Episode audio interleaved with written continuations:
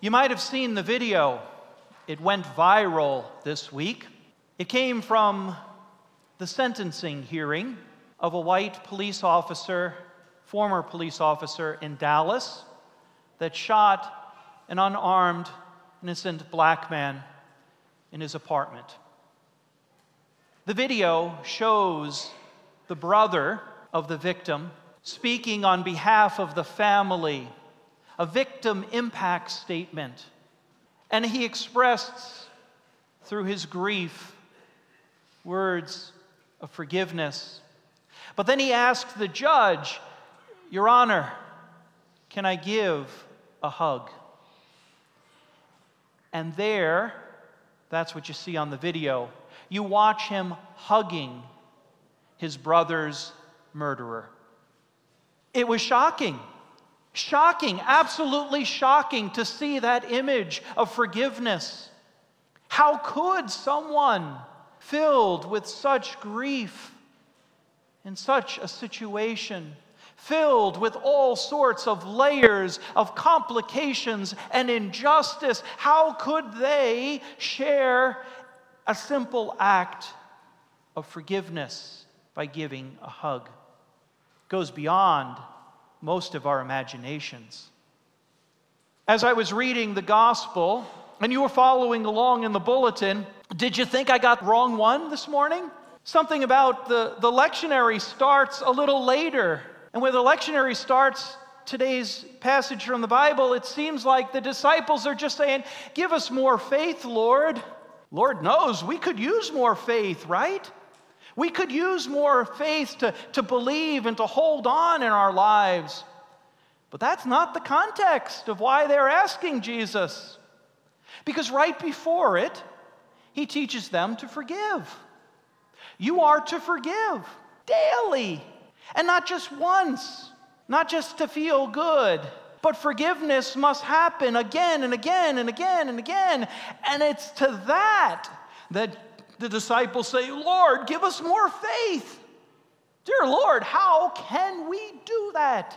It goes beyond our capacity, beyond our imagination. It's shocking. But Jesus' teaching here about forgiveness is in line with a larger teaching about the kingdom of God. You see, the kingdom of God that Jesus announces through his words, his preaching, and his actions of healing, that kingdom of God is filled and focused on restoration.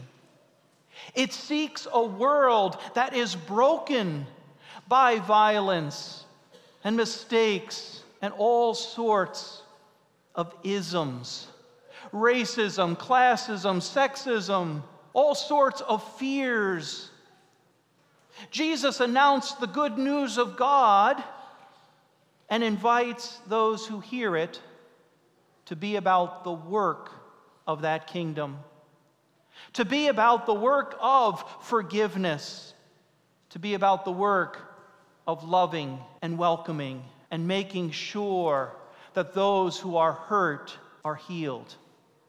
This is an ongoing piece of that restoration. Forgiveness is needed because without forgiveness, we're bound to the past, we're bound to the brokenness, we're held captive to all those things that don't add up and are out of place. But forgiveness allows for a different chapter to open. In 2007, Charlie Roberts entered an Amish schoolhouse barricaded himself in it, and then killed five children, and followed that with injuring five more before killing himself. It was a tragedy that just shocked us as a nation. How could someone do such a horrendous act? The mother of the shooter, Terri Roberts, she had the anguish of burying her son who had committed this crime. And she was filled with all sorts of hurt, all sorts of brokenness. She was going to be forever known by the acts of her son. And on the day of his funeral, when she went to that cemetery, it was a private ceremony. No one else bothered to come, except when she got there. And as they were having the ceremony, 40 Amish men from the community emerged from the rest of the cemetery and surrounded them and shared forgiveness. That was shocking. It was shocking. How could a community come together? They interviewed one of the men later, and he said, I knew in my heart, I believed in my heart that we had forgiven, but sometimes I doubt it. I, it's hard. Forgiveness is not easy. It doesn't pretend that the bad things didn't happen, but it says it will not let those things determine what happens next. And Terri Roberts, from that day forward, one of the girls who were injured by her son's action, Rosanna, she was shot in the head and had all sorts of paralysis, needed to be fed by a tube and she's in a wheelchair. Once a week for the last 10 years, Terri Roberts goes and cares for her physical needs. And over time, leaned into the forgiveness that was shown to her by the community. And she is a part of Rosanna's life in a way that is good and godly. Forgiveness works like that. It creates new possibilities. Yesterday, I was shocked to open my Savage Pacer. On the front page of the Savage Pacer, it reported a story that happened just a few blocks from where I live in the Dufferin Park area of Savage. A new family moved into town and someone in our community, motivated by hatred, took a can of spray paint and spray paint racial slurs in that person's driveway and on the street just a couple blocks from where I live in our nice community. Well, quickly the town responded. The police are investigating. They painted over and they're going to repair the driveway and all of that. But the community, the neighbors said, This is not right. Such hatred will not be tolerated in this place. And so, armed with pieces of sidewalk chalk, children's sidewalk chalk, they wrote words of welcome on that new neighbor's driveway and into the street.